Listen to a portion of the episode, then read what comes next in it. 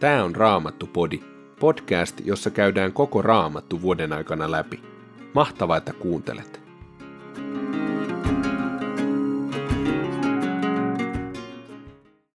Tänään luemme ensimmäistä kuninkaiden kirjasta luvun neljätoista alusta, luvun viisitoista jakeeseen kaksikymmentäneljä saakka.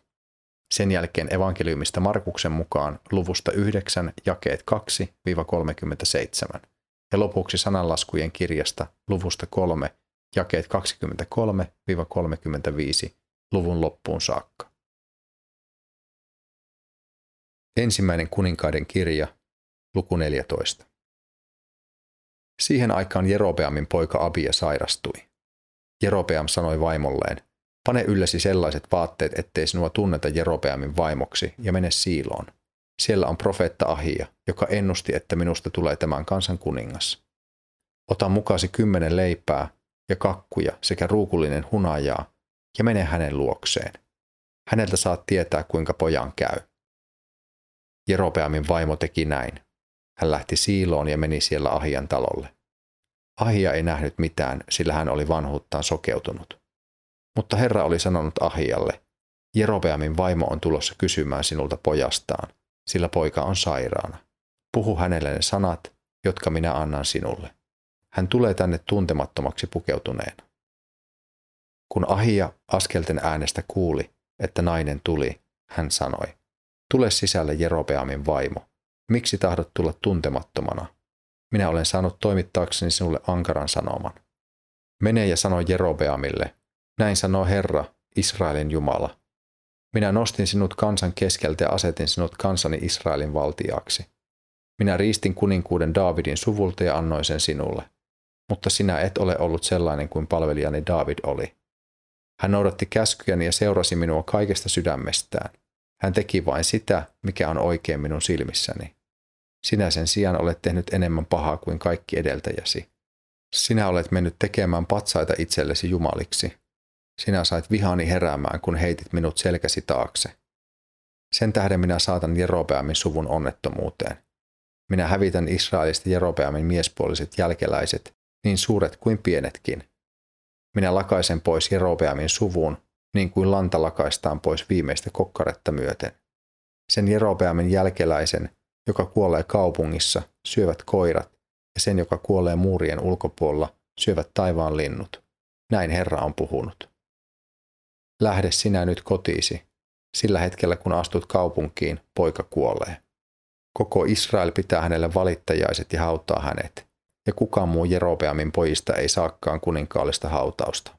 Hän on siinä suvussa ainoa, jossa Herra, Israelin Jumala, on nähnyt jotakin hyvää. Herra nostaa tahtonsa toteuttajaksi Israelille kuninkaan, joka hävittää Jerobeamin suvun. Se päivä on tuleva ja tuho on jo alullaan. Herra ravistelee Israelia niin, että siitä tulee kuin vedessä huojuva ruoko. Hän tempaa israelilaiset pois näiltä hyviltä mailta, jotka hän antoi heidän isilleen. Hän hajottaa heidät Eufratin taakse, koska he ovat pystyttäneet aserapaaluja ja herättäneet Herran vihan. Hän antaa Israelin vihollisen valtaan, koska Jerobeam on tehnyt syntiä ja johdattanut Israelinkin synnin tekoon. Jerobeamin vaimo lähti matkaan ja palasi Tirsaan. Juuri kun hän astui kotinsa kynnykselle, poika kuoli.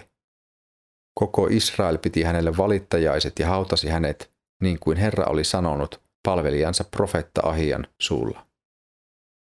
Kaikki muu, mitä Jerobeam teki, mitä sotia hän kävi ja miten hän hallitsi, on kirjoitettu Israelin kuninkaiden historiaan. Jerobeam oli kuninkaana kaksikymmentäkaksi vuotta. Hän meni lepoon isiensä luo ja hänen jälkeensä tuli kuninkaaksi hänen poikansa Nadab. Salomon poika Rehabeam oli kuninkaana Juudassa. Rehabeam oli kuninkaaksi tullessa neljänkymmenenyhden vuoden ikäinen.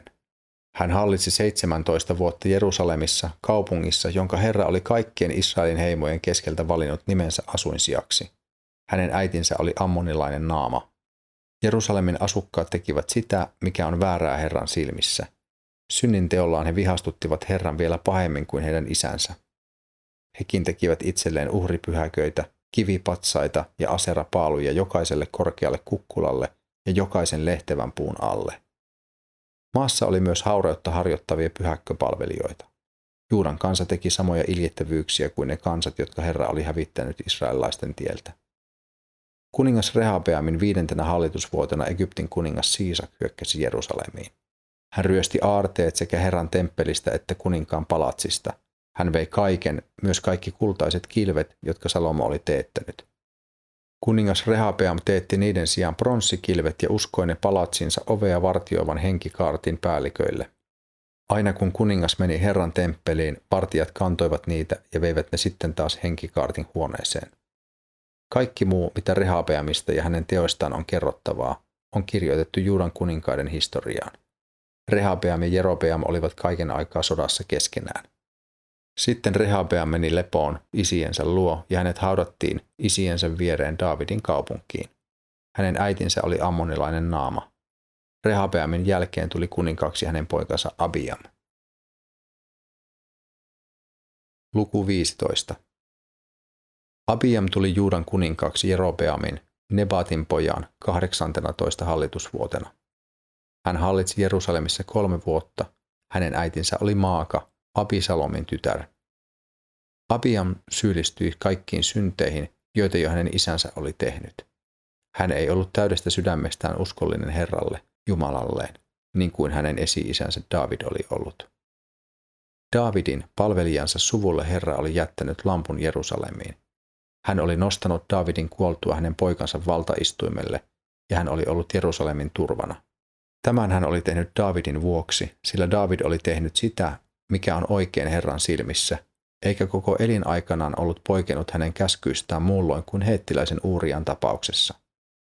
Niin kauan kuin Abiam eli, Rehabeamin suku oli sodassa Jerobeamia vastaan.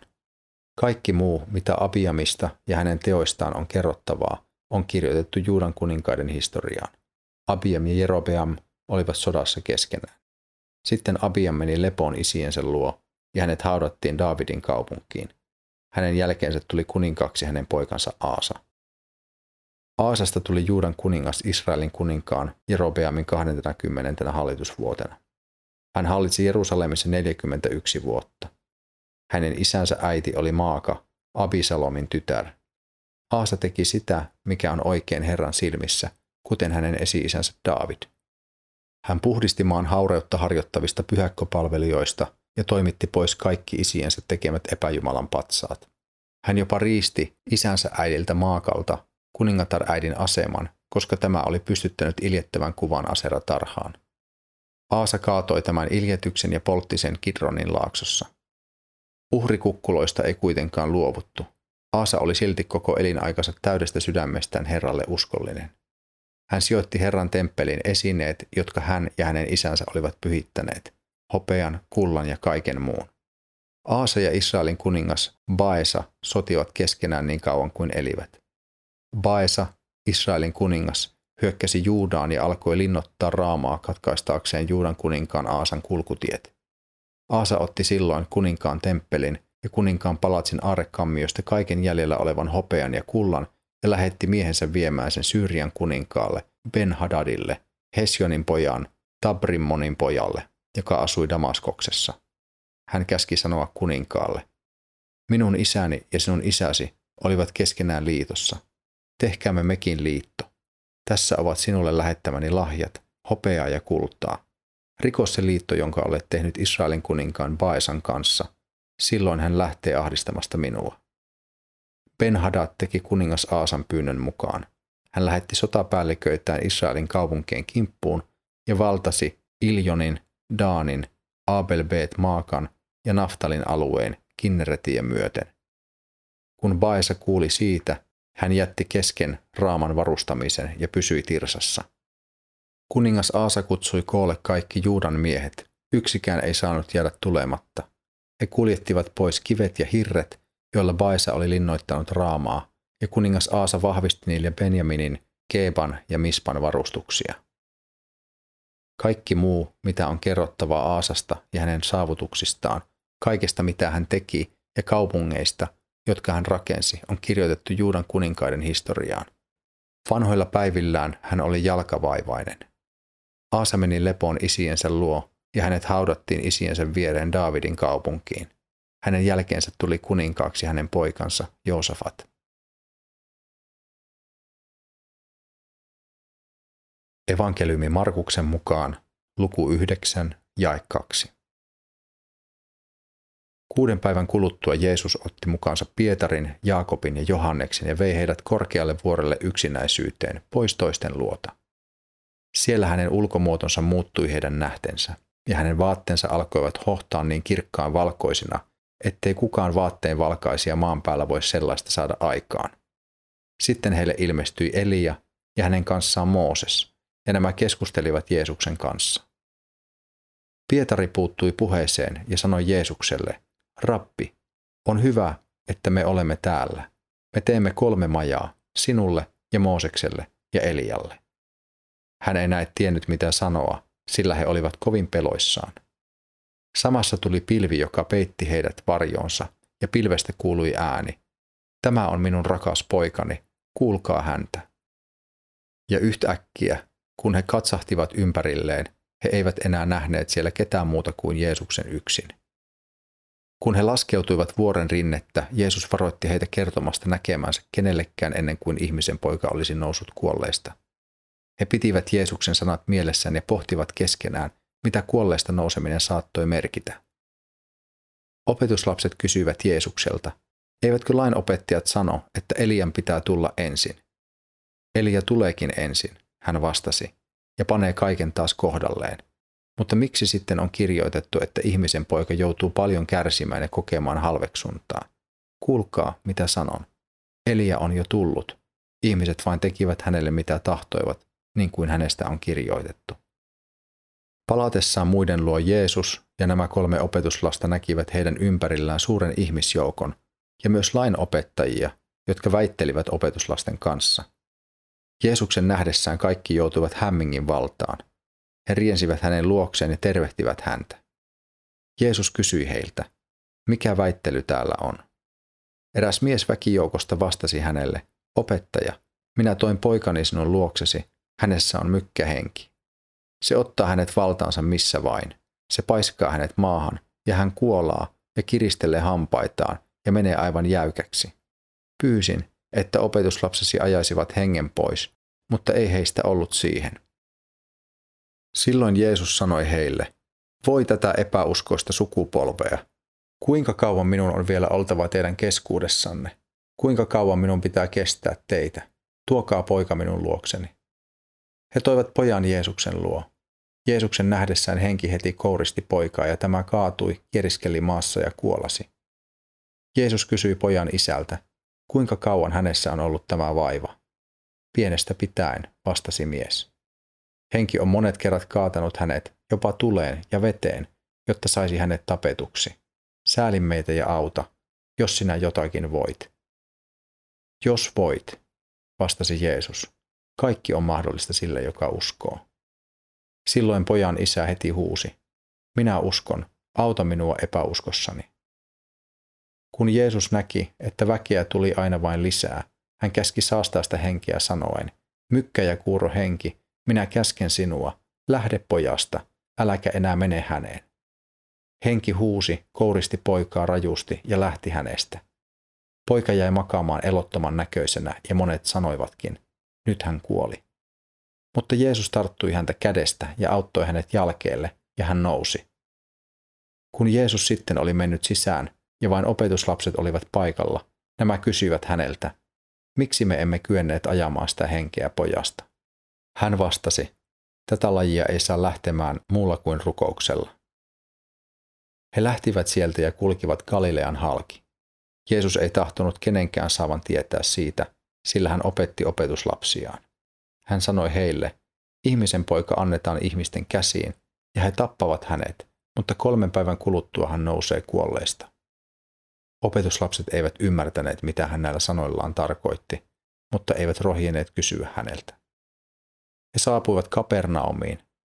Kotiin tultuaan Jeesus kysyi opetuslapsilta, mistä te matkalla keskustelitte?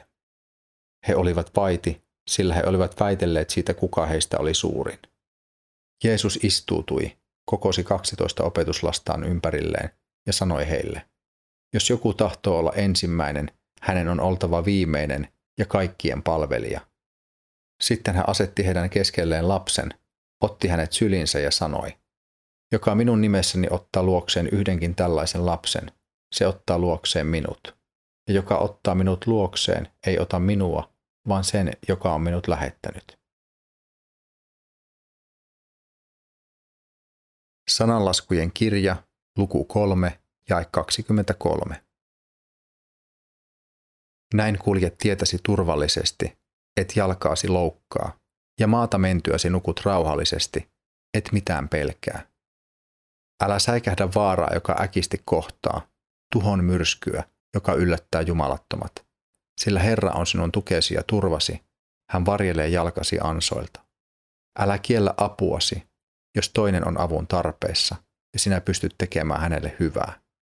Älä sano lähimmäisellesi, mene nyt ja tule toiste, huomenna minä annan, kun sinulla kuitenkin on mitä antaa.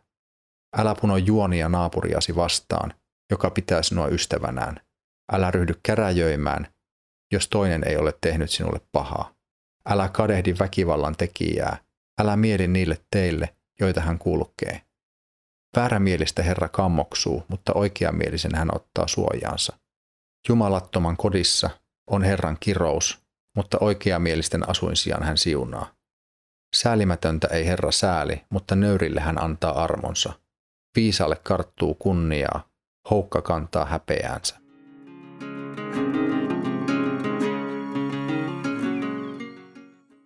Olen huomannut monta kertaa jälkikäteen, että en ole täysin käsittänyt, mitä joku opettaa Raamatusta tai Jumalan seuraamisen eri osa-alueista, mutta silti olen jättänyt kysymättä tarkentavaa kysymystä.